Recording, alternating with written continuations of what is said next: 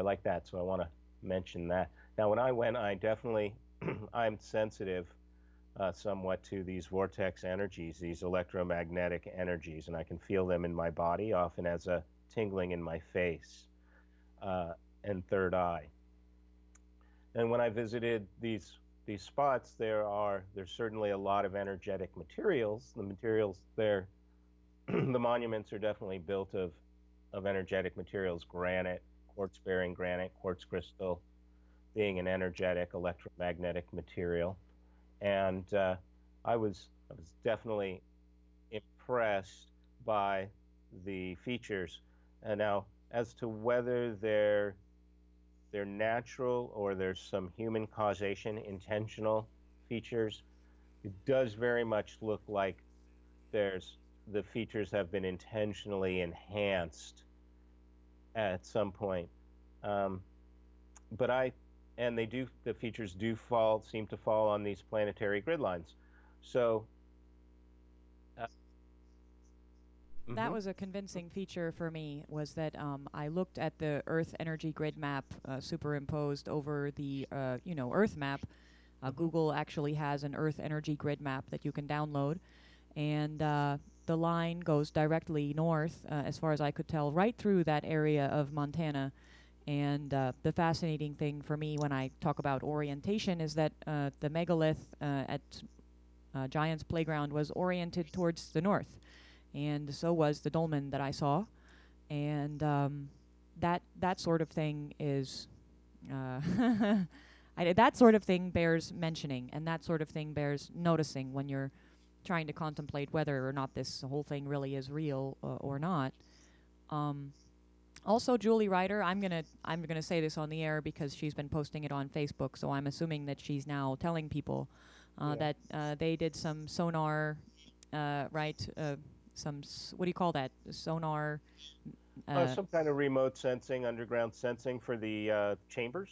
Yes, uh, that they found a whole s- system of chambers apparently under these megaliths and dolmens, and um, it it is uh, theorized, right, that uh, these dolmens and megaliths were erected or created or however they were made over mine shafts. And um, so, if there is a lot of uh, caverns or caves or you know open spaces in the earth down underneath, then it you know no one's been digging, but it does perhaps point to uh, some sort of primitive mining practices and that to me uh, speaks uh, loads speaks volumes because these dolmens and megaliths are directly over top of the um, the Boulder batholith, and the Boulder batholith is this huge mineral deposit between Helena and uh, guess what? Butte, right? Uh, and what do we know about Butte? Butte is a Superfund site, right? Uh, a mining town that uh, began in the early 1900s and had its heyday as like one of the richest towns in the United States. Um, and now this you know Berkeley pit stands as a, a, kind of a memento, a lovely memento to Butte's mining history, uh, and that is the same batholith, right, that we're talking about, that uh, is sitting under Butte and that is sitting under um, the Montana megaliths and dolmens. Yes, Orin mineral deposits do seem to correspond with with vortexes. They create an anomaly in the electromagnetic field uh, or in mineral deposits such as gold, silver, that kind of thing. So uh, there does uh, definitely seem to be that correspondence as well. And and Julie Ryder does does seem to be very psychic, and uh, is uh, uh, very careful to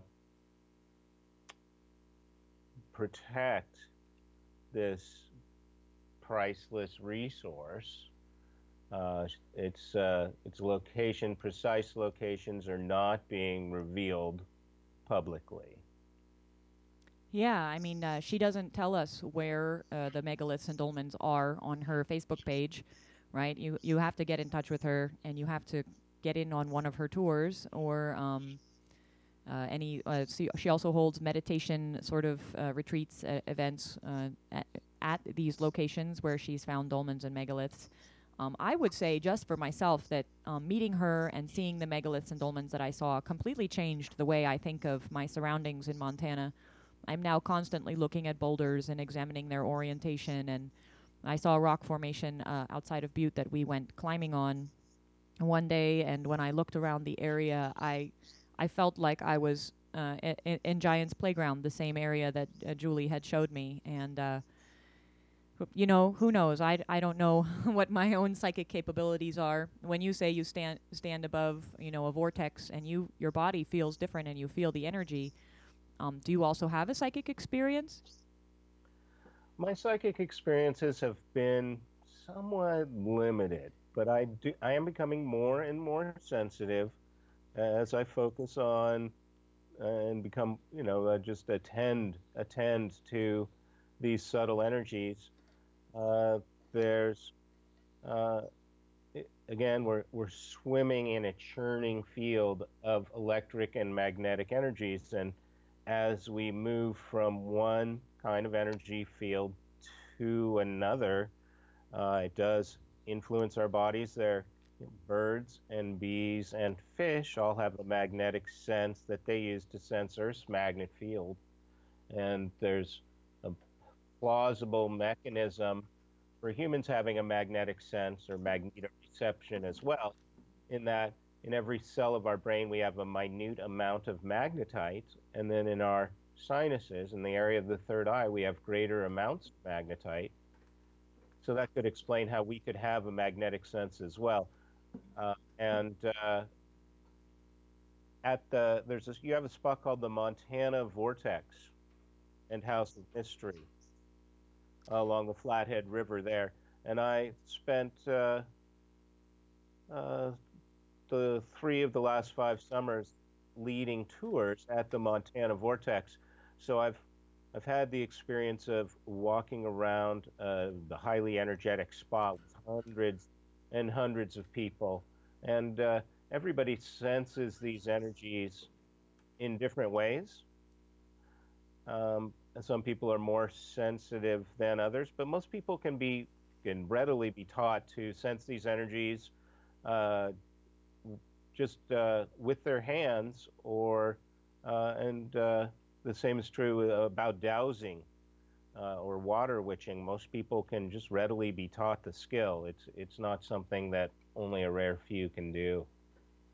Um, so can you describe the a, a, little bit more the vortex up by Glacier? Um, that that um, uh, is it a museum? Would you call it a museum, or is it more of like a uh, what do you call that? Well, it's a it's a roadside attraction. There we uh, go. In fact, yeah, it's uh, in, just outside of Columbia Falls, just uh, outside of uh, Glacier National Park, and the uh, there's a number of genuine vortexes in the U.S. that are actually open as tourist attractions, and a lot of people will have heard of the Santa Cruz Mystery Spot in California.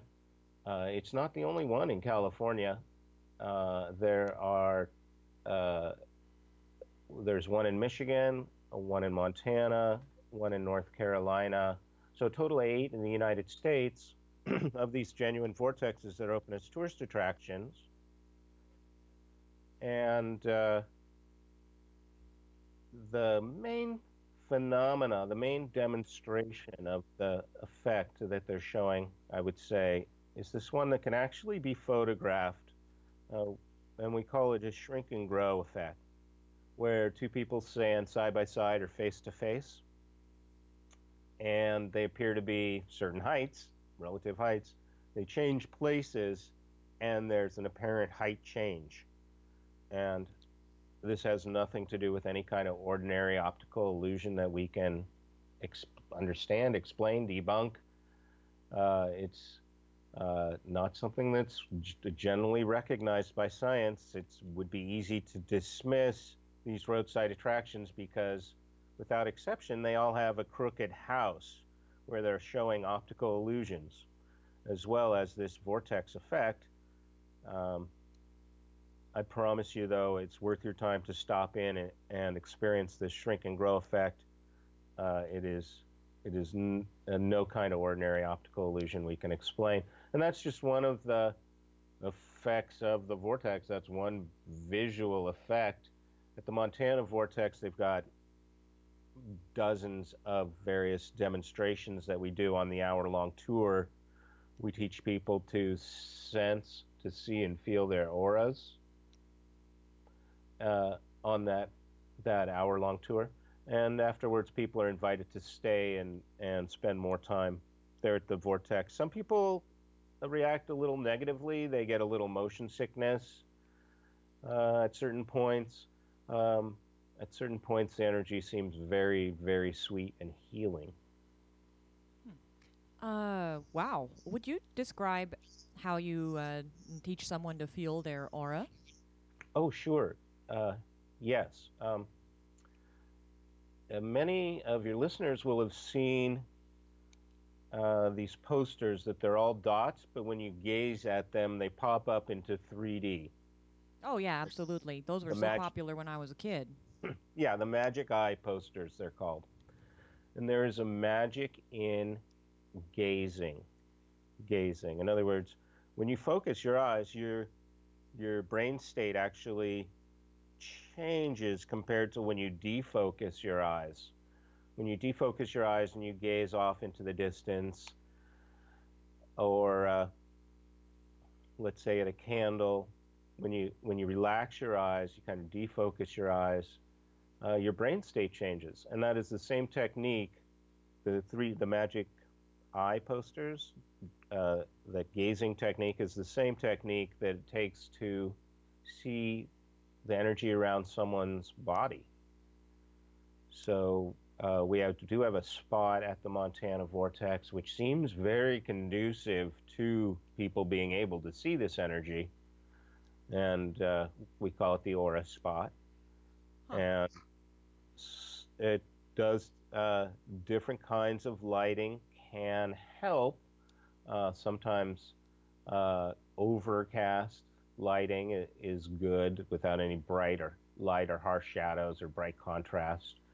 Uh, sometimes having a dark background behind a person can help. Sometimes having a light background behind a person can help. But uh, some people are better at seeing it, other people are better at feeling it. And we move right into uh, a couple techniques for just for feeling our own energy uh, flowing from one hand to the other, uh, etc. So um, um, it is pre- pretty simple for people to learn to feel and see that aura energy. Uh, that's that's fascinating to hear because I always thought you had to be psychic or born special to you know learn to see someone's aura. Um, I do uh, have had the experience of meeting people who could see uh, my aura, so I'm I'm a believer. Mm-hmm. Uh, I was really uh, very fascinated uh, by that. Uh, I've also met people who are psychic, so um, all of those things, you know, don't are not explainable using our customary terms and experiences. So um, I, I have one more question about the Montana vortex. Is it built over a, a vortex? Oh yeah, exactly. Here, so I should just say that. Um, when you do see this energy, uh, when you kind of gaze past a person, you don't focus on them, but you're kind of gazing past them. What it often will look like, it'll look like a uh, kind of a bright shadow or a dark shadow, or it might look have colors. For some people, it just looks like mm, wavy, kind of watery lines, or like a heat mirage or gasoline fumes. Uh, for some people, it looks kind of like a, a mist, perhaps a blue mist. So that's, that's kind of what you're looking for there. So, and that it sounds like it's possible to see someone's aura when we, mostly it sounds like you have to relax your focus when you're looking at them. And uh, that's something I would say I don't do very often when I look at someone. I usually look at someone and focus on them, and then I see them, right? I don't typically gaze at people with a soft focus and try. Actually, I don't really try to see people's auras, so um, I, I, I don't know myself if I've ever seen one. Um, let's see. I'm gonna I'm gonna play a quick song here, Dan. Great. So um, Great. bear bear with us for a moment. And um, I didn't even play the morning ditty yet because we've been talking about all of these vortices and auras and psychic experience. So um, for those of you listening out there, we'll be right back. Uh, we're speaking with Daniel Shaw, and uh, uh, I I can't I don't know what uh, do I call you an expert on vortices or uh, what what's your favorite title? Oh, thanks for asking. I, I prefer Vortex Detective because I don't pretend to be an expert. It remains a mystery. I don't think anybody fully understands paranormal vortexes. Okay, I love that. A vortex detective. Um, all right. Well, uh, we are speaking with Daniel Shaw. He's a vortex detective, and we are talking about uh, the Earth's energy system. Uh, just like the human body uh, has an energy system, right? And acupuncture and those things, whether or not you believe in that. Uh, uh, mostly, it's something that you either feel or and are cognizant of and aware of, or or not. Everyone's experience is different.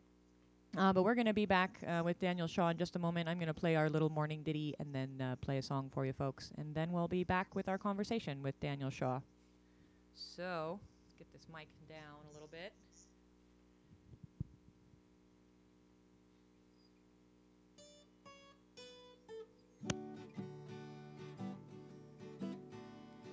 Becca's morning buzz. Wake up and clear out the fuzz. We've got live tunes for you and a guest or two. You wanna get the lowdown, find out what's up in this town. Uh-uh. And to be sure, Daniel uh, Shaw is not a, a local. However, uh, he has been through this town, and we are talking about things uh, around the vicinity of this town. Uh, and just before I begin my song, I will say that I believe Missoula has a really special energy, and Montana does. And I think that has something to do with the energy lines running through the state. So um, we're going to play a song called Nameless for you folks.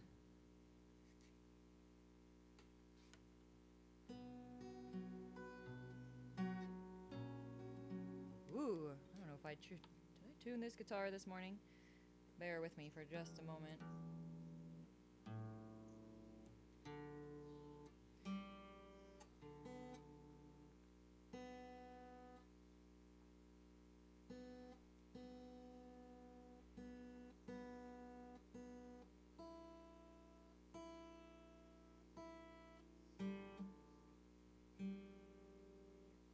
Uh, usually I get my guitar all geared up and warmed up, but uh, I have my, my kid with me this morning. Uh, normally he's not with me on Saturday mornings, and so I didn't really get a chance to warm up this morning, but we're going to play these songs for you folks anyway. So here we go. Capo on there.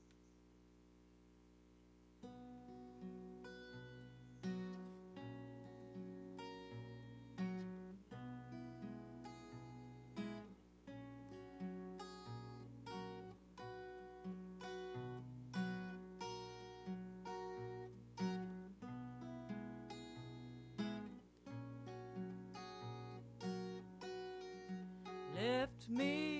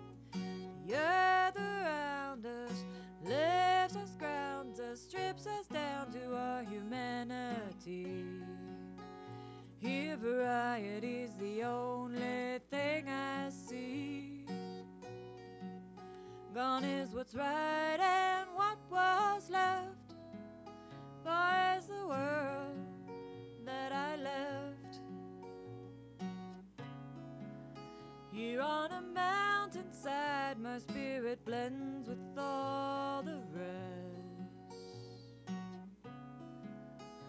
Did you find me here with Mother Nature's kiss? Hail you from afar, I know what you are. Lay my hand on your chest, beats like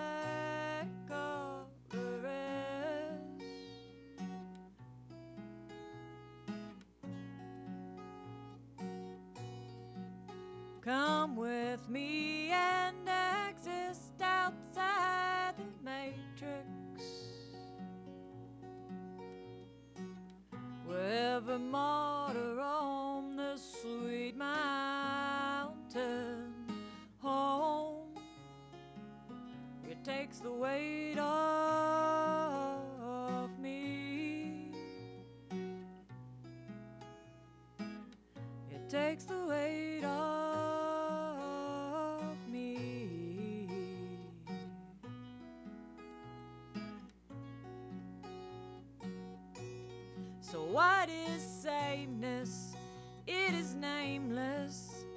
I see it doesn't exist. Mother Nature never made it.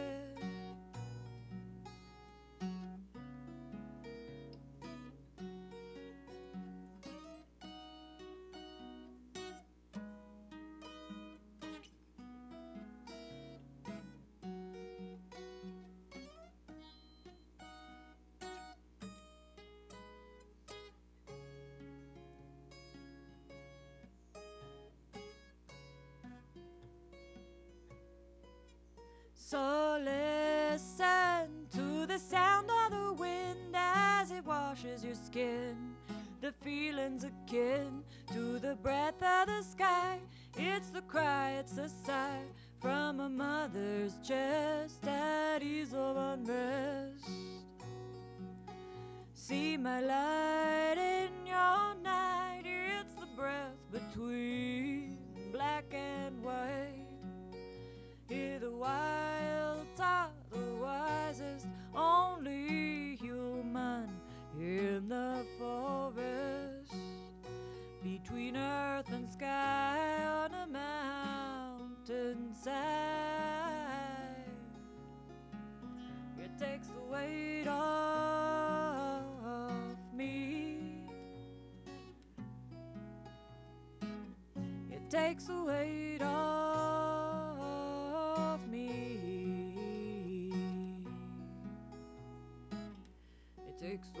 off me.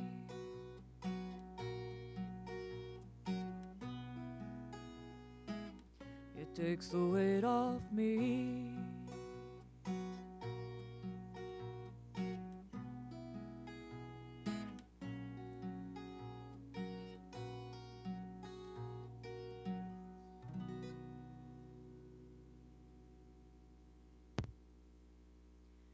So that song is called Nameless, and uh, I actually have a little story about that that relates uh, back to the uh, all the vortexes and the Montana megaliths, uh, which I'm going to share with you, and maybe that's why I played that song. I uh, I wrote that song, and the song starts off with the lyrics, "Lift me up to that place where a human rainbow race shares a garden of Eden afloat in outer space." Uh, and those were the lyrics to the song, and I honor lyrics when they are as they are. And I thought uh, I have to leave them like that, but it seemed like odd lyrics to start a song out with. Um, I wasn't sure even what it meant, a human rainbow race. I just meant, you know, that people of all colors live together in harmony, which is a huge dream for the planet, I think. Um, anyway, I wrote those lyrics, and then I uh, went uh, in a timely manner. It happened to be at the same time. I went to see the uh, Montana megaliths and dolmens, and uh, as I already mentioned, there was a Tibetan Rinpoche uh, leading the tour there and telling us all of these Tibetan creation myths. And uh, one of his creation myths, uh, it was actually the first story that he told when we got there, uh, was that. Well, I mentioned that he said that you know, creatures from another planet or beings from another planet came to the earth and shared their wisdom with us and uh, he called them the rainbow people and uh, they uh, were made purely of this uh, radiant rainbow light. And uh, when they came to Earth, he said they didn't need to eat anything, uh, and they emanated this rainbow light, and uh, this was something that they shared with human beings, or the human beings at the time, which I equate with the chakra system, right? The chakra system within the human body is go, um, contains the the spectrum of the rainbow, right? Um, anyway, when he, uh, I was just writing the lyrics of these so- this song and feeling like this is weird, and then I got to the Montana megaliths and dolmens, and there was this Tibetan Rinpoche telling me the story of the rainbow beings who came to the earth and shared their wisdom with us, and I thought, oh, maybe it's not so crazy after all for me to have these lyrics in my song. And uh, I wondered if you have anything to, to say about that, Daniel, about rainbow beings and all of this, this stuff. Um, if, if there's any tie between that and the vortices. Uh, if you have anything to say about that. Well, well, I love the song. I love the song, Rebecca. Thanks, thanks for inviting me to be on your show. Uh, I like what you say about honoring the lyrics because so often you're channeling those lyrics. They're coming through from higher your higher self or however you want to call it. Uh, you're bringing through from your subconscious, whatever it is for you, uh, these higher truths. And uh, we don't often we we don't really understand what it is we're bringing through at the time, and it means different things to different people. So I, I love how you say that. We my my work stems from uh, alchemy, really. Uh, the transfiguration, the transmutation, transformation of ourselves.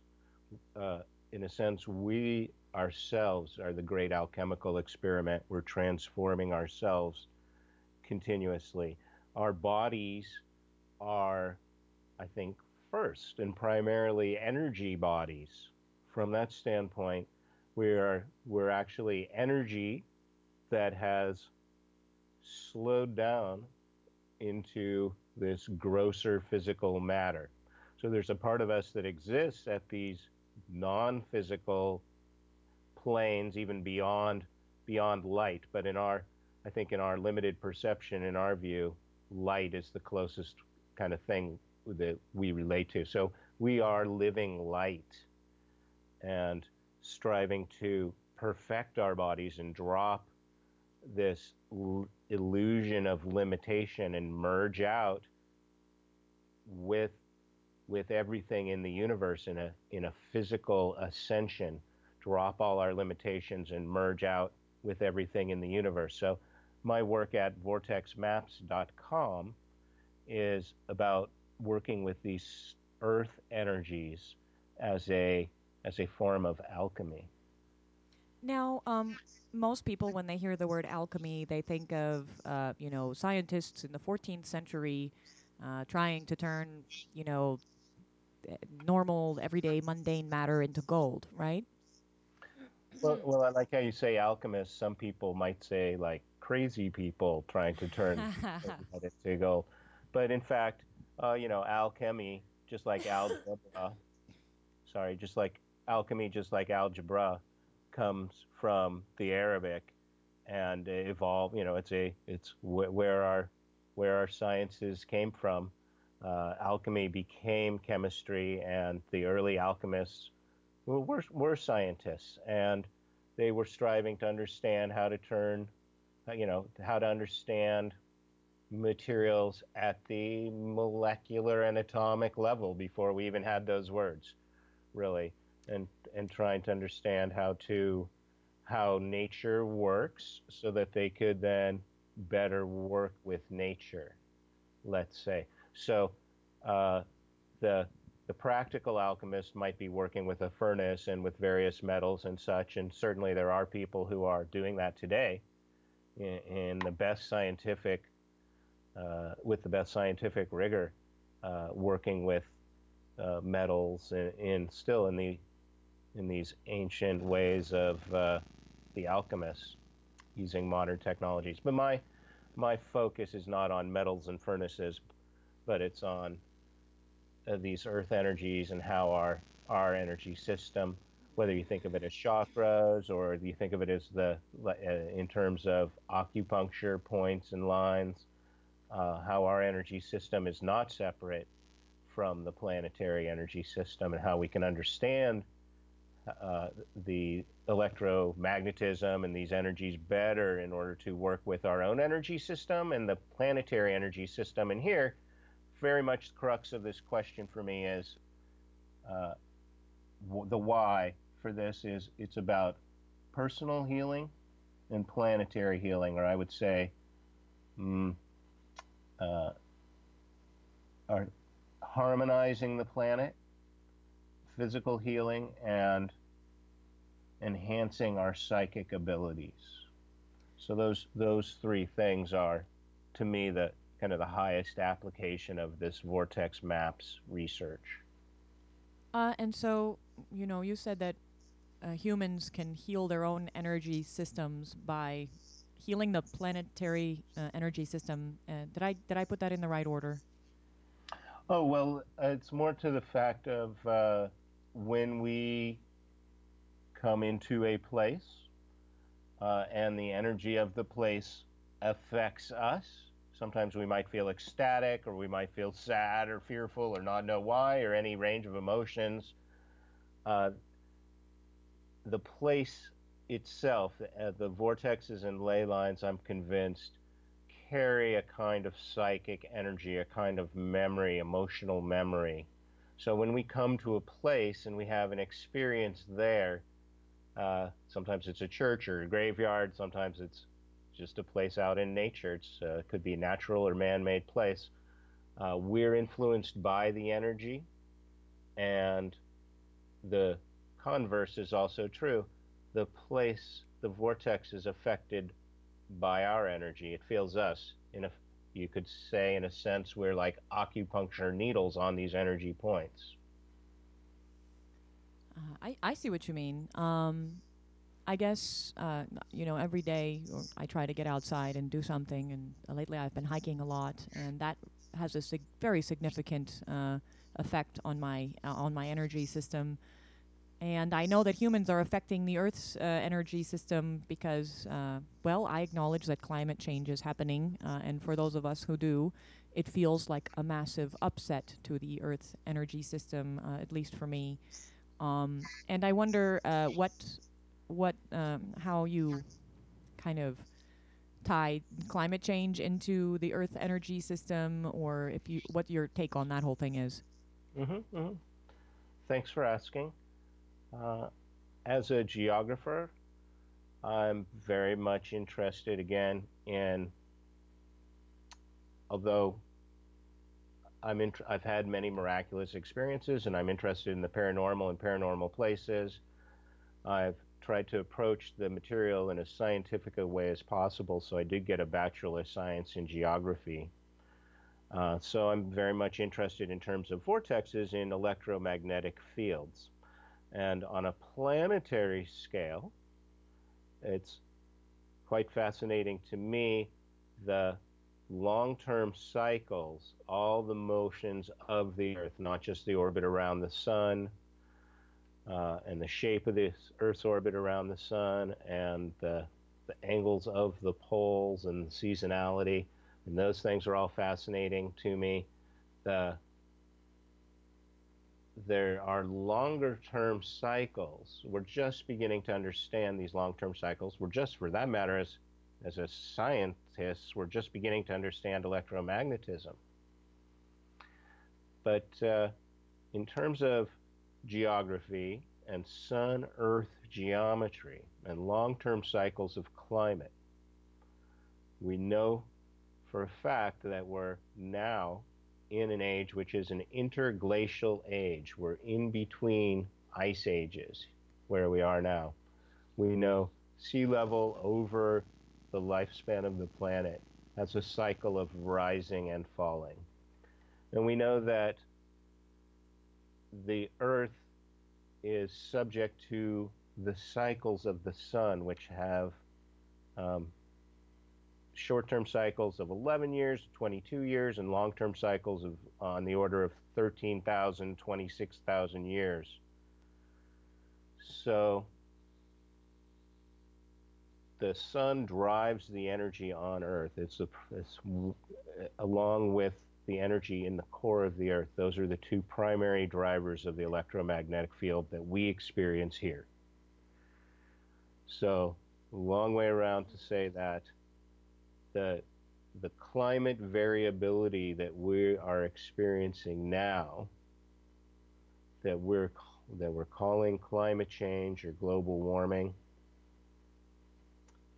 I am I am still of the opinion that the what the cause of this is a long-term cycle sometimes called you know related to precession of the equinoxes where over a period of about 26,000 years, there's a change in the relationship of Earth's magnetic pole in relationship to the sun.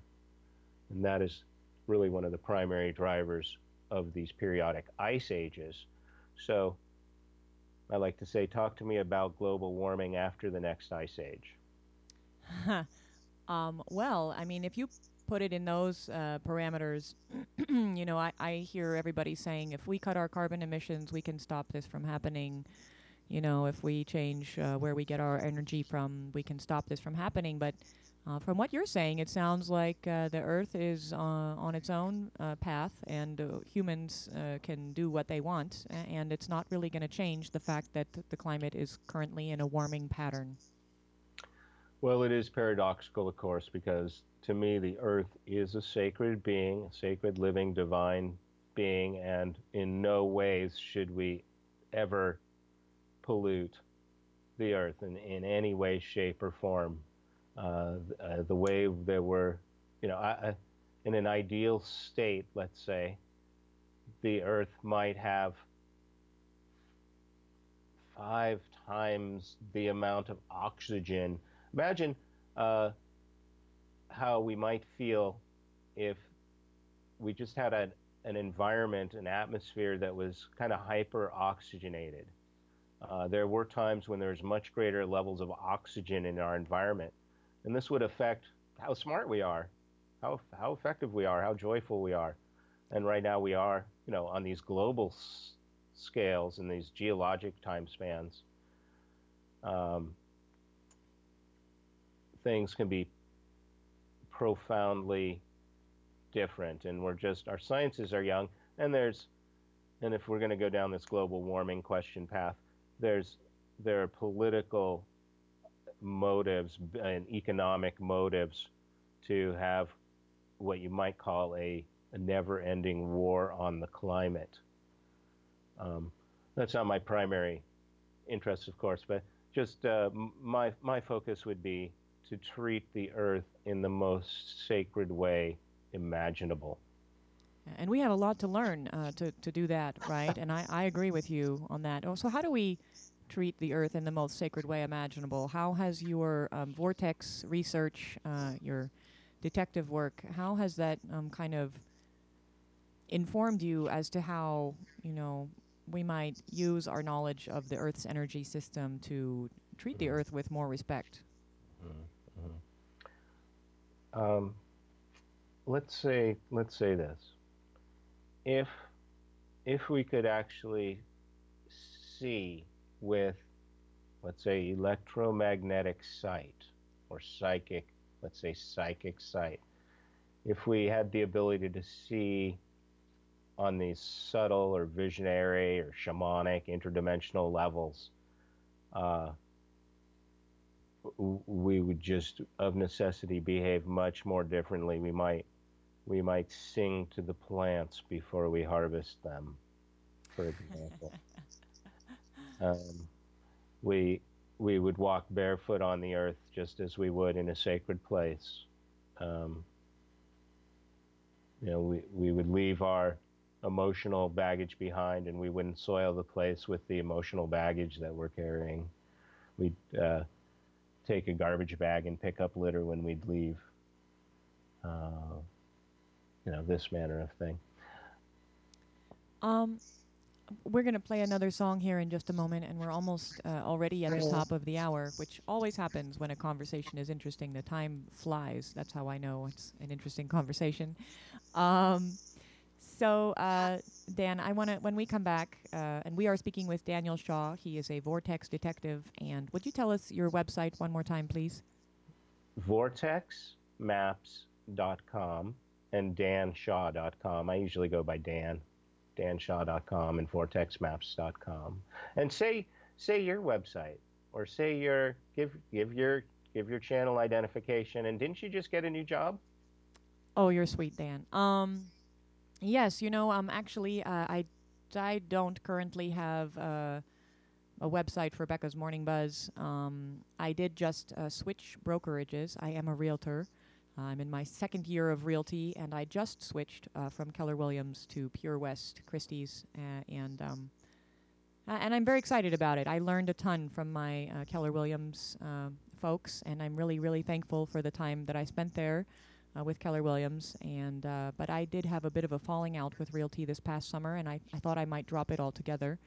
And I decided that instead of quitting, I should give it another go and at least try to stick with it and part of that included uh, trying a new brokerage. So um, yes, I, I do believe that we have to kind of, you know, the the messages from the universe are not always clear in terms of what we should do with our lives and the decisions that we should make, right? But uh, sometimes we just have to go with what feels right, and it, it felt right to go with Pure West. So I have high hopes for that. Um, right on. Congratulations. Yeah, thank you so much. Um, it's uh, I will say this live on the air. Uh, it is funny for a person like me who doesn't necessarily believe that people can own property really truly. Uh, I think that the earth o- owns us if there is a word such as ownership. I, I actually maybe don't also uh, believe in ownership so much.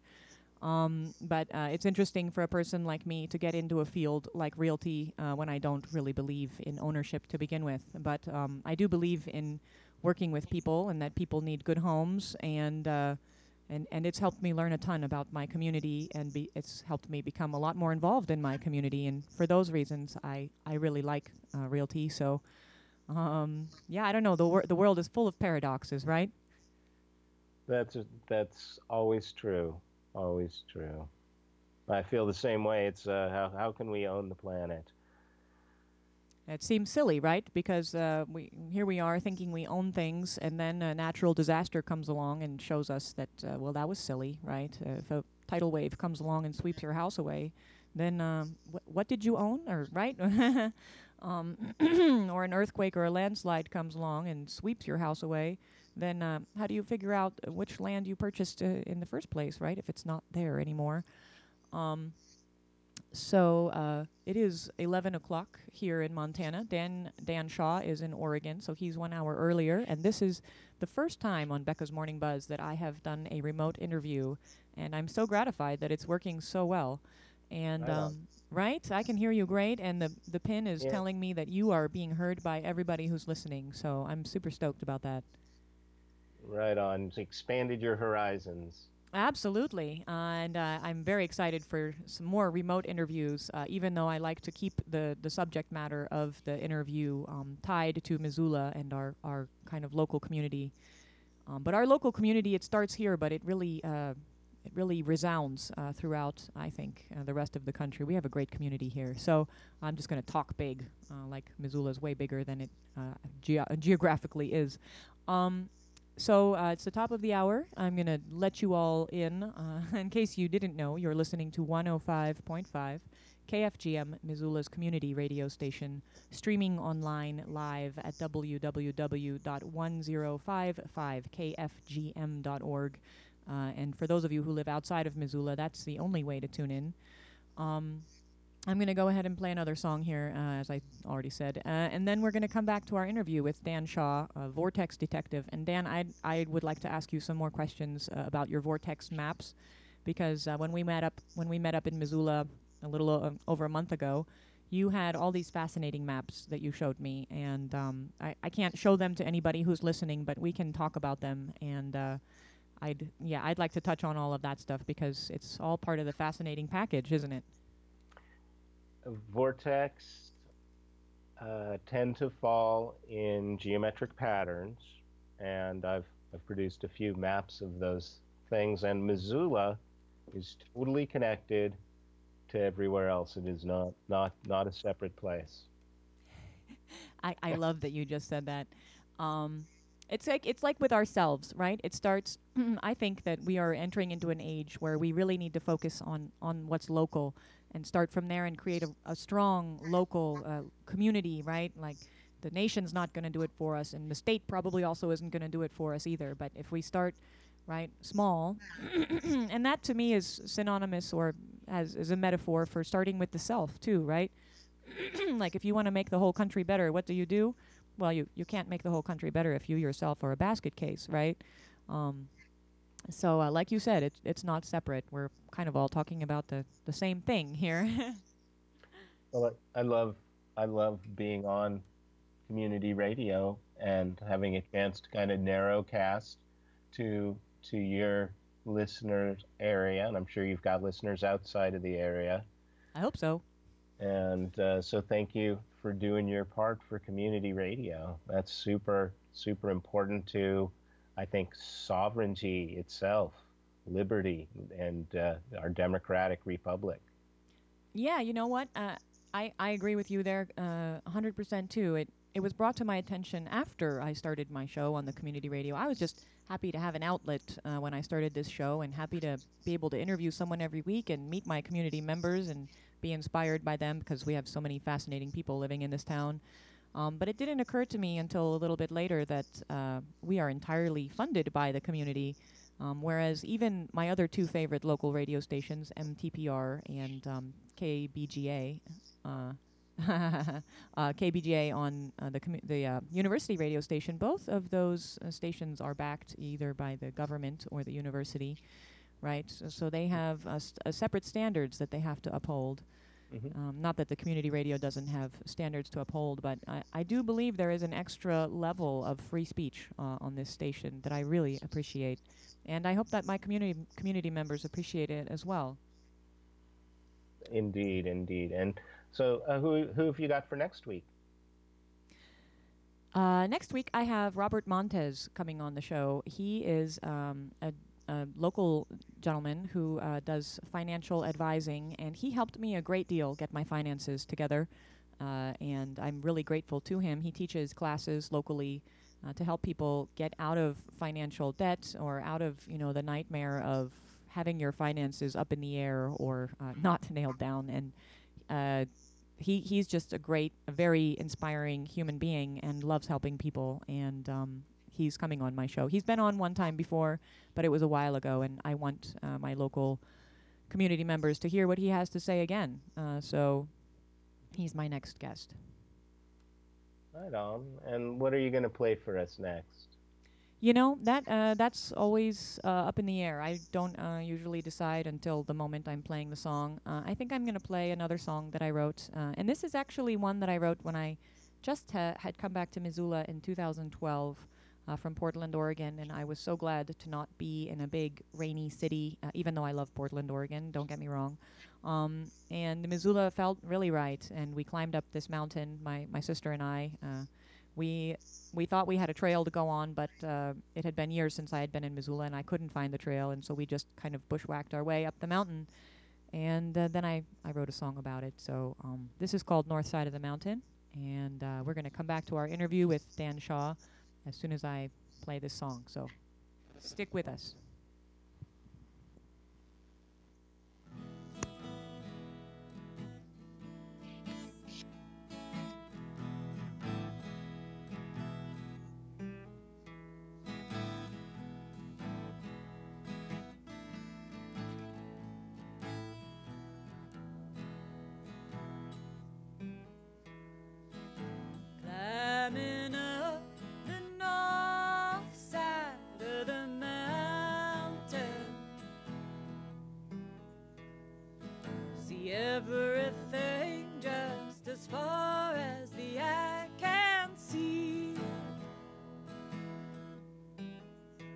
You know we made our way up without a trail ahead.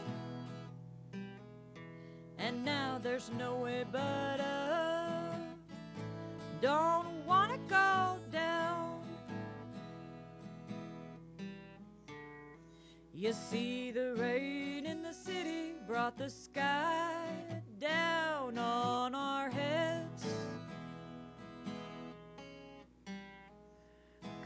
Couldn't stay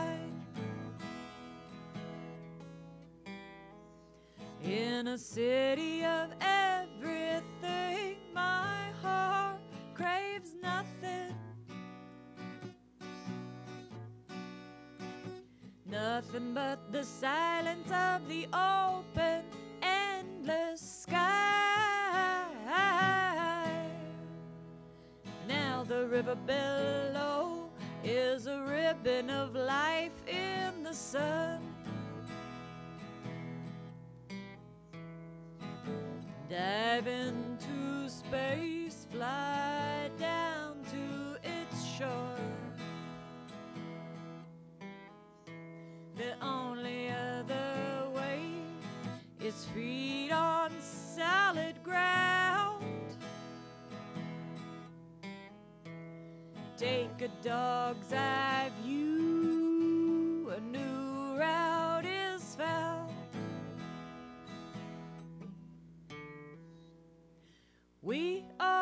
creatures of ages past, free to roam like the beast at last. Up the mountain on all four limbs, open to the breezes of passing whims.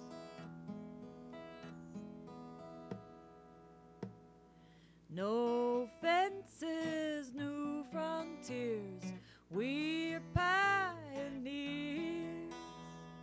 Break up the grids that bind the earth that ties to our fears.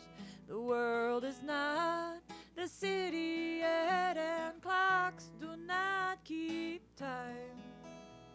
We reach the top at an unknown hour, and the town below is the remains of a very, of a very different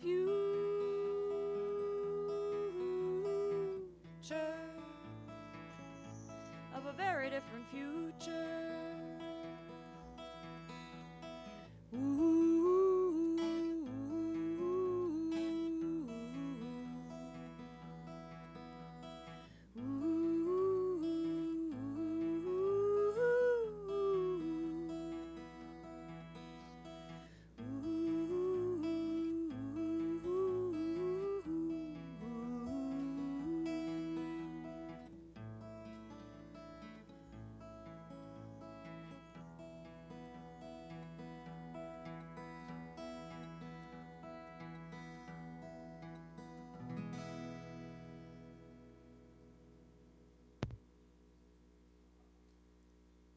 that song is called North Side of the Mountain. You're listening to Becca's Morning Buzz, and we have got Dan Shaw uh, coming in remotely from uh, Oregon today, uh, and uh, we're talking about vortices, vortices, the Earth's energy system, and uh, we're gonna we're gonna get into it now because uh, when Dan was here in Missoula about a month or so ago, he showed me a bunch of maps, and he actually gave me a, a, an interactive map, and I, I had to put it together, um, and it made it this cool little um, kind of uh, hexagonal, multi-angular uh, little 3D globe that I have sitting on my table, and um, it uh, it kind of puts all of the um, tectonic patterns and uh, plate tectonic patterns and mountains and mm, landforms and water systems and currents all in this uh,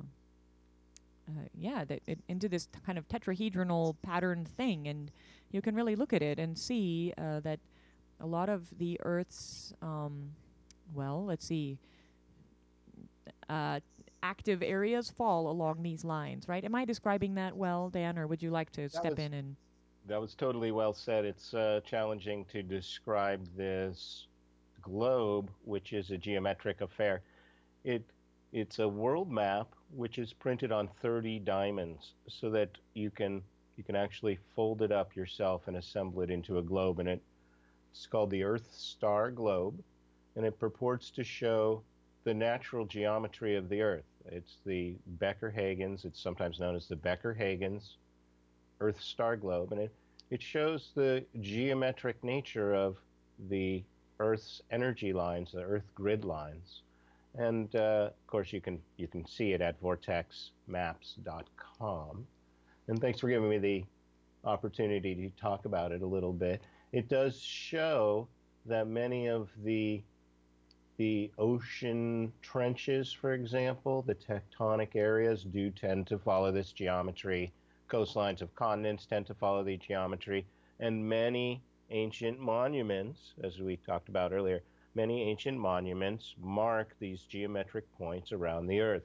So it does seem to be, on some level, overwhelming evidence of these advanced ancient civilizations. And I've been studying these ancient monuments and such, uh, let's say mostly from Oregon, but studying ancient monuments for for something like 30 years. I published uh, this world map, the Earth Star Globe, and I've also published another geometric vortex map, which I call Earth Star North America. And then at vortexmaps.com, I've compiled only more than 100 visionary maps of various kinds. My favorite are these geometric maps because that does, when you see geometries and repeating geometries, it's again uh, somewhat overwhelming uh, it, it's hard to uh, overwhelming evidence. It's hard to argue with the the geometry when you see it on the map. And now, when you are talking about uh, monuments, uh, let's can you just kind of list off a few of the monuments that you? Uh, Oh, sure. So the the Earth star globe is a combination. The geometry is a combination of the icosahedron and the dodecahedron. So these are two of the simplest geometric shapes, the so-called platonic solid, the icosahedron and the dodecahedron, and they're dual solids. Uh, so they're a pair. One has points where the other has faces, so they nest perfectly. In other words, you can kind of combine them, in which case you get this shape, which is it's got a long, complex name, but basically. Uh, with the Earth star globe, you get 30 of these diamond shaped sides, you end up with 62 vortex points, including the North and South Pole. And the whole thing is centered on the Great Pyramids in Egypt, but then the geometry shows you its relationship to the Bermuda Triangle and Easter Island and megaliths in China uh, and, uh, well, just all over the world you can see these ancient monuments uh, and ancient civilizations lining up on these geometric points. And then uh, tectonic plates also seem to line up uh, along the lines, or like the edges of continents and th- things like that.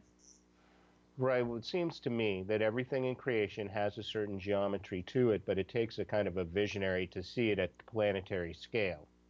So this Earth grid, it was first identified by, uh, uh, well, the the Bermuda Triangle, uh, and a number of other points similar to it, geometric, following a geometric pattern, and those were first identified by a guy named Ivan Sanderson. Then a bunch of Russian researchers picked up on it and found that there was this larger geometric pattern. And then in the process of things, uh, a couple of folks, Bill Becker and, and, Beth Hagens, ended up publishing this this uh, globe, which actually shows the Earth grid. And so it's kind of a research tool. You can kind of hold it in your hands and roll it around and and look at how the correspondence is. And then so there's this um, primary grid, which is the combination of the icosahedron, the dodecahedron that gives you 62 points.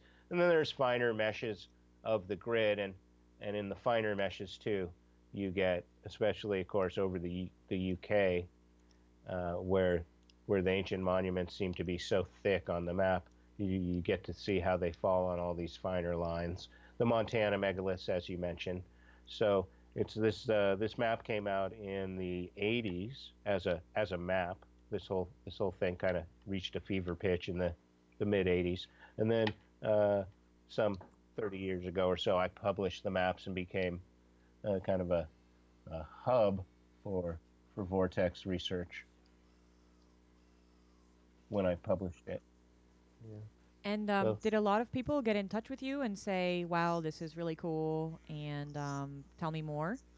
Well, I published the map, reprinted it, in part for that reason because I wanted to be in this field and be in contact with people who were doing similar research, and I hear from people all over the world who are doing amazing and inc- incredible things uh, things that verge on unbelievable if I hadn't s- experienced many m- minor miracles myself. Uh, uh I've had a UFO sighting that was was a little bit more than a UFO sighting, in that I had got the definite sense that the UFO was looking at me.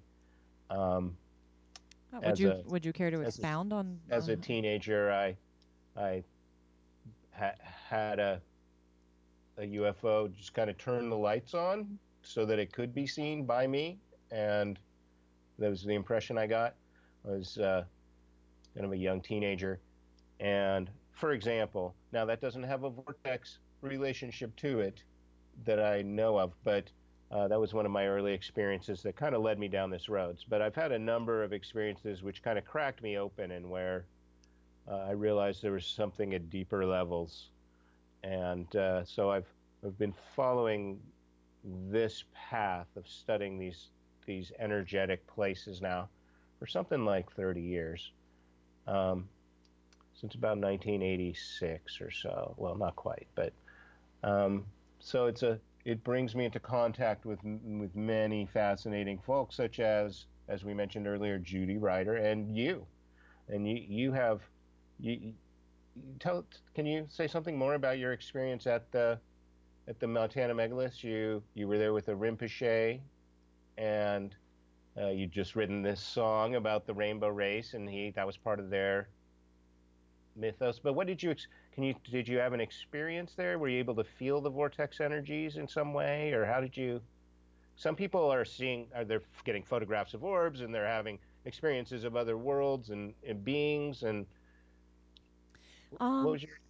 Yeah, you know, uh, while I was there, I I had this kind of surreal, ex- you know, just feeling. Uh, I couldn't couldn't really put it in another into other words, uh, and um, it was more my experience a- after I left that really uh, really caught my attention because uh, when I came back to Missoula, I felt almost like I had been staring at the sun all day, or like I had been out in the bright sun all day, and it, it wasn't a particularly sunny day. It wasn't a particularly sunny experience, but I just I felt kind of like bleached. I, I, could, I don't know how else to put it, uh, and um, kind of tired. And uh, of course, my my mind was also spinning with all of the things that I had observed, and um, you know, uh, so th- that was my experience. I've never um, come away from a place uh, feeling quite that way.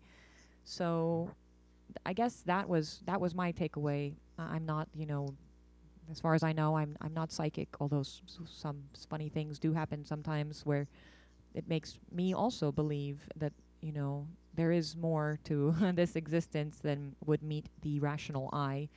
Um, mm and uh, and also again, you know, when I saw the post of Julie's on Facebook, it there are only a few things that have happened to me in my life that have really uh, turned turned my head in a way that I couldn't possibly explain. And seeing her post on Facebook was one of them, uh, for no rational reason, you know. So, uh, let's see. I, you know what? I'm looking at this Earth energy grid map uh, that Google actually provides, uh, and it, it superimposes this Earth energy map over the Earth.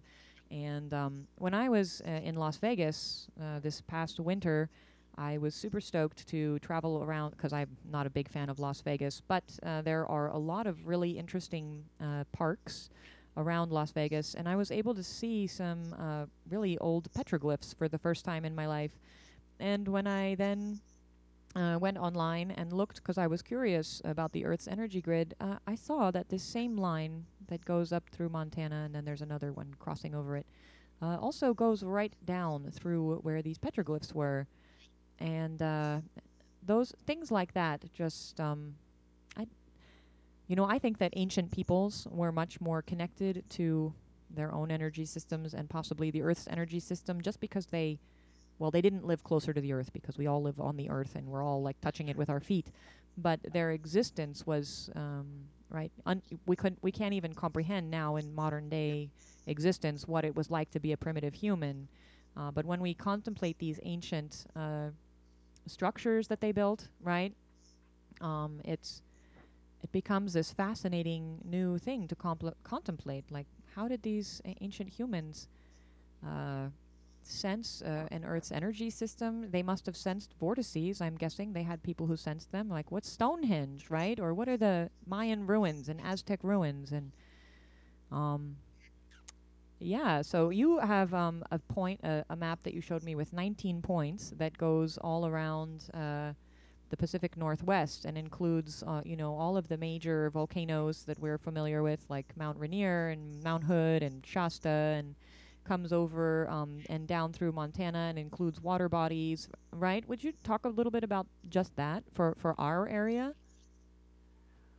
Okay, sure, sure. So, uh, well, we've mentioned the Montana megaliths, in which you can really only see with the guided tour from from Julie Ryder. So we can't exactly ex- expose the location of those. Uh, those cultural features have to be protected, right? But we, we've mentioned that. We've mentioned the Montana vortex up there near Columbia Falls, and that does show there are there are scientific ways of looking at these electromagnetic fields for sure. Gravity fields, magnetic maps uh, are available. The Montana vortex does seem to be on a magnetic anomaly. Um, it's also one of these 19 points that form a nearly perfect circle around the Grand Tetons. Uh, every one of those 19 points around the Grand Tetons is the largest mountain or body of water in its region. And that map I call the Earth Star North America map. Earth Star North America. And you can see that again at vortexmaps.com. And so, uh, knowing the Grand Tetons, if you pull out a map of North America, you can put the center of a compass, the kind that's used for drawing a circle, yeah, on the Grand Tetons, and then put, put the pencil on a point, uh, for example, Mount Shasta, Lake Tahoe, Sedona, Mount Rainier, Three Sisters, any one of these points, and draw that circle, you'll see that the circle inscribes goes through 19 significant points, mountains and bodies of water. So there's a geometry there, uh, which I've, well, I've also published a map in that nature there. But, uh, oh, well, we've been talking about um, these energetic places and how people may be sensitive to these energies, but we have, hadn't really talked about the the scientific, you know, the the rigorous scientific research behind that. But of course, there's, you know, uh, we do have geophysical ways of seeing these these Earth energies, and and there does seem to be a correspondence between uh, mm, these electromagnetic anomalies or in mineral deposits and such. And you, I like how you described how you kind of felt sun bleached after being in these this kind of energy field, and I'm sure sure we can all relate to having been. You know, it's maybe not always the same. It's probably always different depending on yourself, the energy of the place, kind of the nature of your energy at the time, time cycles, that kind of thing.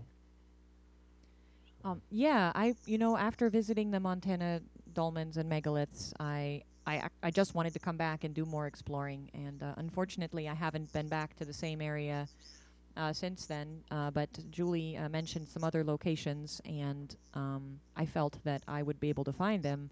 Uh, and I did feel like I found them when I looked at the maps, depending, you know, from how she mentioned them. She described them as triangulating. So the Giants Playground would be one of the areas, and then there were two other areas that she mentioned uh, that triangulating f- from the from Giants Playground. And when I looked at the map, I felt, oh, I, I can actually see where where she means. You know, it was a a relief map, Yes. so you could see where the highest Yes. points were. And um, so I, yeah, I've been wanting to go back uh, ever since, and and, and haven't made it. Uh, I did. Uh, she had a recently a, a meditation and some kind of guided retreat uh, some, Yeah. uh, somewhere over there, and I, I wasn't able to go. So, you know, we'll sh- we'll see what she does next. She's kind of been exploding on Facebook with a ton of information, and um, I I can't say that I can actually keep up with it all because uh, it's all. Uh, you know, it's a lot of information. Let's put it that way. right. Well, it's a pleasure for me to be able to to kind of uh, review because we've had a chance to talk earlier, but to kind of review this with you because I feel, well, it is it's pretty hard to describe, not just the vortex maps in general, but the the Montana megaliths in particular. Uh, again. Uh, it's kind of a multi, it's kind of a layer cake of different hypotheses. You have to uh, uh, agree the the possibility of these advanced ancient civilizations because they seem to be building monuments that are just almost there's you could say cyclopean. They're beyond human scale. They're just you know it boggles the mind that humans could build this and that the humans could build this 13,000 years ago and that it's here kind of undiscovered kind of flying under the radar. These you know Julie's identified 71 sites or more where there's these seemingly these large granite blocks that have been enhanced, at least enhanced by human agency. Yeah. Now, granite does when it cools. The thing about you know, if we wanted to go more into the, uh, we could go more into the geography of that location and, and all the different kind of vortex features there at the Montana vortex, which you you'll find vortexes everywhere. And so understanding the features at one vortex will help you identify vortexes in other places. And one method is just to pick up a map and draw, circle all the ore and mineral deposits, circle all the high points, circle all the ancient cultural features, and maybe some patterns will start to emerge for you. Maybe it'll be lines, maybe it'll be triangles, maybe it'll be circles, etc. So we could go more in depth into the your your Montana megaliths. We could go more in depth into the Montana Vortex and House of Mystery, which is a world class attraction. And but my point I want to make is that there are vortexes everywhere. Everywhere there's these unique electromagnetic energies. When we expose ourselves to these energies, it does affect our energy system, our chakras, etc. And so there's this opportunity for physical healing, for psychic opening, and for harmonizing the planet. And so you don't have to go to seek out this person, or you don't have to travel great distances to find a vortex, to identify a vortex near you where the energy is harmonic for you and healing for you. So, um, you know, if let's see. Is there a, a vortex location? I mean, aside from the Montana vortex up by Glacier, is there another vortex? What's the closest vortex to Missoula? Would would you say? Oh gosh, well I'm saying I'm saying everywhere. Uh, Okay. where, where where two rivers come together, you'll find very distinct energy. Ooh, we have that in Missoula. The the Clark There Fork and the Bitterroot come together uh, right here. Yes. Right? So you'll find the energy is rather distinct on every side, whether you're upstream, downstream, left or right, there's going to be a distinctive depending on where you're standing relative to this energy. So these rivers, they're coming together, they're not pure water, they've got some dissolved minerals in them. So they actually are carrying electrons, they're kind of a, an electrical current, no pun intended. Uh, there's an ele- there's electrons traveling there that creates kind of a magnetic field. But water in itself is not exactly magnetic. It actually takes on the magnetic field that is surrounding it. So you've got these electromagnetic flows of water, each one distinct, having different temperature and salinity and everything else, minerals, and they're coming together. And so it's like one plus one equals three. And where they come together, you get this very complex electromagnetic field. And maybe there's some gold placer deposits here and there, not just in the river, but where the river uh, has actually filled in over time, covered over. There may be some gold mineral deposits under there. So, vortex, sure. Huh. Um, you know, uh, I've uh, I like to paddleboard, and I'm just bringing this up because um, I, as soon as I get out on the river uh, on my paddleboard, and I, I've heard other people talk about this experience with boating because I know a lot of people around here like boating a lot. Um, I im- I experience an immediate shift in my my energy system when I'm out on the water. Um, a, it feels like I could be out there forever. Mm-hmm. um, and uh, anything that has been bu- bothering me or bugging me uh, disappears. And um, th- there's something about the the feel of the water and being on that that fluidity, and um, and and there's a certain freedom that I also associate with being on the water. And I think that that freedom also um, allows you know the human energy system a little more space, right? I feel like um, my my energy system, my human energy system, gets compressed during the day uh, in normal existence, right? Where I'm moving from one thing to the next thing, and um, you know, having different social interactions, staying on schedule, right? Staying on task, and by the end of the day, you know, everybody experiences that feeling of coming home and just kind of like, oh, you know, I'm I'm home, and I can finally let my system relax and let my system release, and um, but some people come home and like turn on the television, and then my theory is that they they don't ever let their energy system relax or release. Right when you turn on the television, you're not processing or releasing the day in any way. Um, when I get on the river, the, the same thing happens, but like times 50, right? Compared to coming home and releasing the energy system, I get on the river and it like it releases me or something. I'm not sure. Well, that's exactly the vortex effect right there. You said earlier that these ancient people may have been in, in kind of a greater connection with the, the earth. And, and in fact, they actually were because they weren't wearing shoes. When we put insulative soles in our shoes and disconnect ourselves from grounding to the earth, electrically grounding to the earth, what that means is that there's a different electrical potential six feet above the earth at the level of our head. There's a, a, a difference in the how our cells, our electromagnetic cells, behave when we're wearing shoes or, or electrically connected to the earth. And so when you're in the water there, when you walk barefoot in wet sand, what have you, you're actually grounding your electrical field.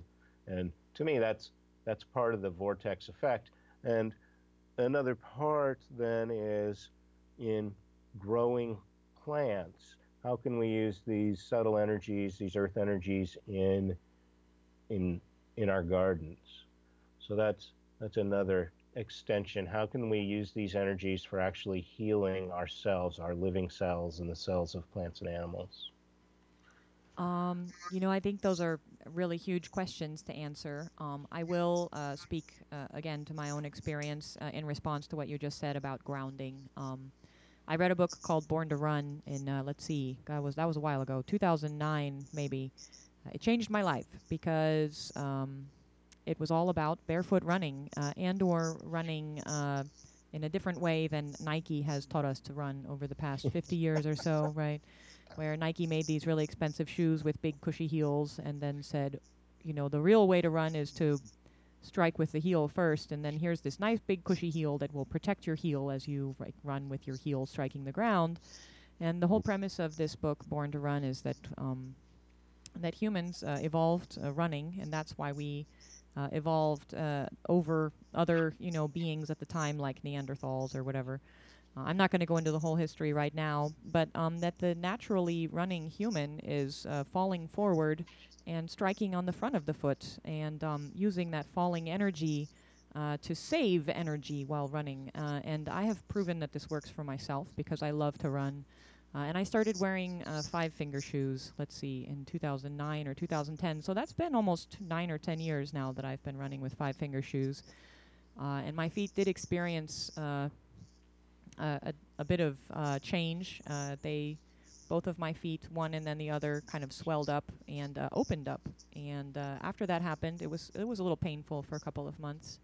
Uh, after that happened, I have never had a problem since, and I pound around on all the trails all around Missoula uh, in my five finger shoes, and um, I don't have any foot issues. I have no leg, shin, or ankle, hip, back, any issues whatsoever. Uh, and I never feel more grounded and or more free when I'm running around on the trails around Missoula. And um, so I wonder, you know, uh, if you know there are vortices all around us in nature, and we just can't contact them because we can't, we can't feel it because we're all wearing shoes or something like that. Then, um, wow, it, it is is what if, what if we said, you know, if all of humanity made a pledge to wear like really thin soled shoes and walk around and be really grounded, how much that would change us? Who knows, right? Well, uh, there's a there's a thanks for sharing that. There's a book called Earthing, which goes into much greater detail, and they earthing? company earthing, okay. yes, like grounding, but earthing, and uh, company does make some shoes which have a conductive material between the earth and the foot, little copper uh, rivet uh, type thing, so that you do get an electrical connection through the sole. And they make some other products as well, so that you can be electrical ground, electrically grounded while you're indoors, while you're in front of your laptop, while you're in bed, etc. So it's there's some you know nice hard scientific evidence about how the cells change when they're electrically grounded. So uh, that that's an important part of this. Uh, my study is really again it's like kind of like a layer cake in that there's uh, you have to assume uh, that the Earth's electromagnetic field has an influence on the electromagnetic cells of our body and on our psyche, on our actual cognitive abilities, because it's affecting the cells in our brain, and that we have an electromagnetic sense, and that we can harness this electromagnetic sense. And actually, the ancient monuments, these are all built with an awareness of geophysical energies and built with energetic materials, and they do seem to explain how to work with these earth energies when you look at how the pyramid is built with materials that were hauled in from far away, quarried of materials that actually do have electromagnetic properties and such, and on and on with every other kind of ancient monument there. Uh, would you describe actually what they used to build the pyramids? Because I, I, I thought that you know I they're like rocks that they quarried from right right somewhere else. You're saying that these rocks actually have more right. electromagnetic properties than the local rocks? Well, when you look at ancient monuments in general, they do they seem to exhibit that they're built with materials that have energetic they've been chosen for their energetic properties. They often have quartz in them. Quartz is actually an electric material in that it has electrical potential. When you apply pressure to quartz, it actually gives off an electrical charge. So, uh, for example, so under the massive weight of the pyramid, this material's under pressure, under the summer sun, the, the material expands. That creates a kind of, on the outer surfaces, you know, where it gets sunlight, those materials are going to heat up. On the under surfaces, those are going to remain cool. You're going to see, uh, so there's electrical changes that are happening with the day-night cycle. There's uh, all kinds of hydraulics and channels, water channels, and etc. Always, uh, not I shouldn't say always, but often associated with these ancient monuments. So it appears as though they're energizing water for example, at Lake Titicaca, where they've got these ancient agricultural practices, they're seemingly cycling water, collecting water in pyramids, and then cycling them through their crops and such. So, at, at at Stonehenge, for example, the monuments there, they have got this the trilithons, in other words, two uprights with a capstone across. Yes, so you've got two stones, and the the dolmens at the Montana Vortex, same thing. You've got the uprights, those are under compression. If they've got quartz crystal in them, you could put some kind of an electrical reader, meter to the rock. You can actually read the electrical charge in the rock. The capstone there of the dolmen or the trilithons at Stonehenge, those are going to be under tension. Yeah, almost to the degree where you can, you know, ring them like a bell because they're under tension there that's going to give off a different kind of electrical charge. Uh, so I, um, there's a lot at the pyramid. I could answer your, I wouldn't be an expert at answering your question directly about the materials at the Great Pyramid, um, but at every monument that you study, you'll find that the materials were brought in from a distance often, and they, they've got various, uh, you know, at certain there's they're using mica in uh, uh, at certain points, uh, or they're using quartz, or they're using granite, or different kinds of granite. These all things all have various different, or they're using certain geometries to create certain energies, certain antenna-like frequencies. I could go on. Do you, will you be playing us one more song before we go?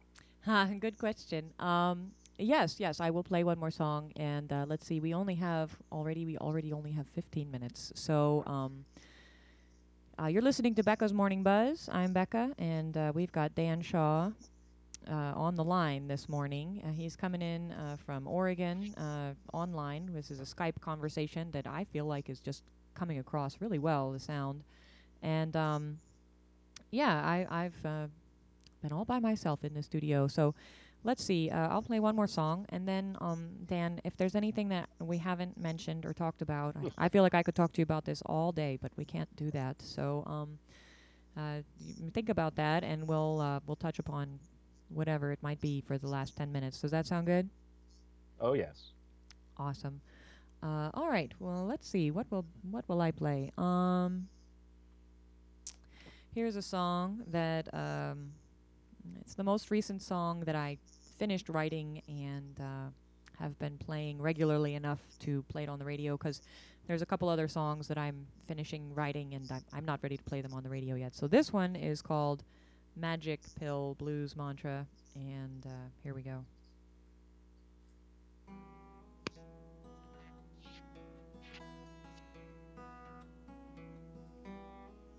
Move the mic down just a little bit.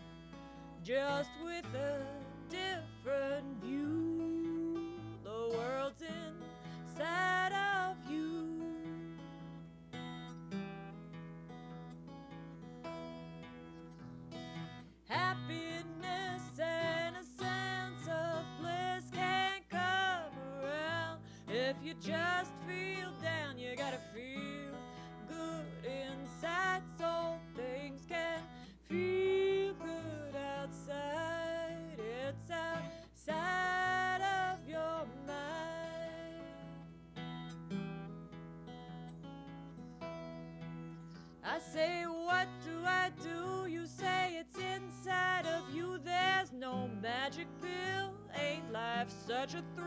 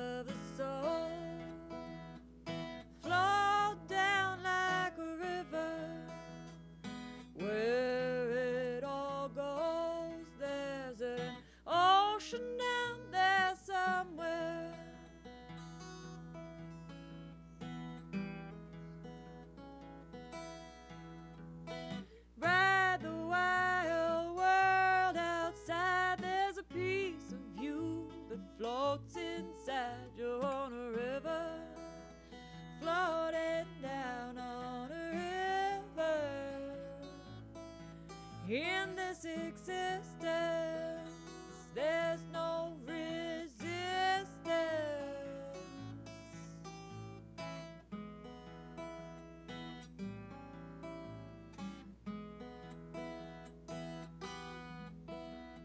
The waters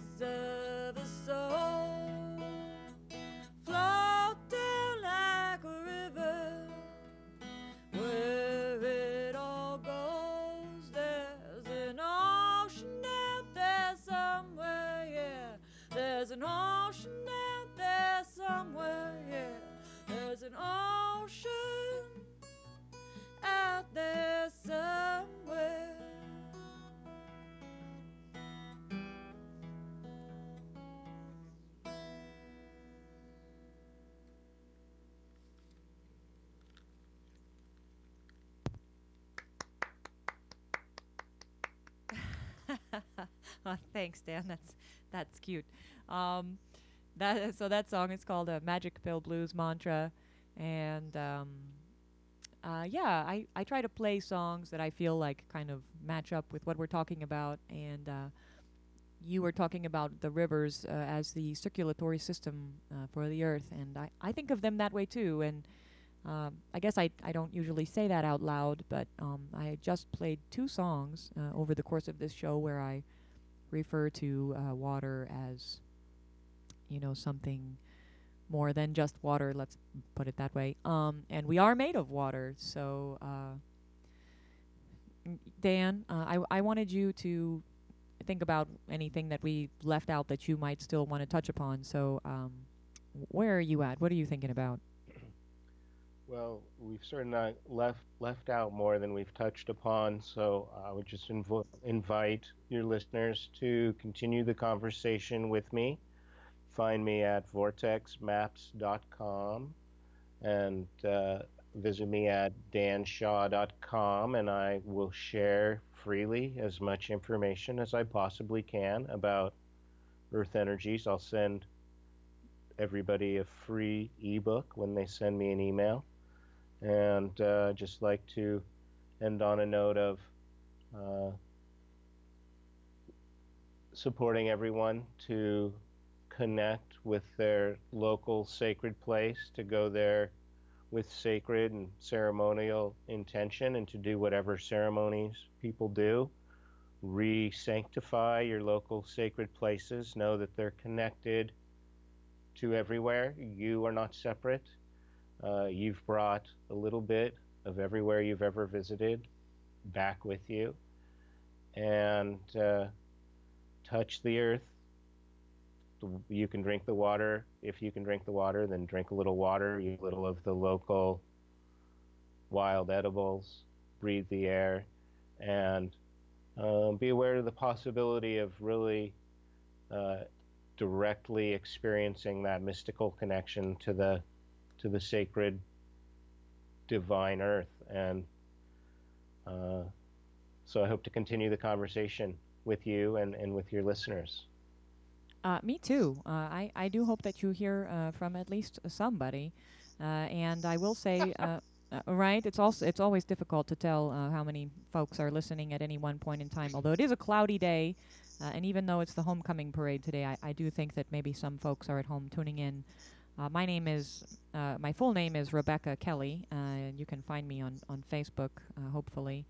Um, yeah, I, I you know what I need a I need a comprehensive website so that I can tell people, hey, check it out. You know, if you like the interview, let me know, and I can also then get more information uh, for my listeners who are who are interested.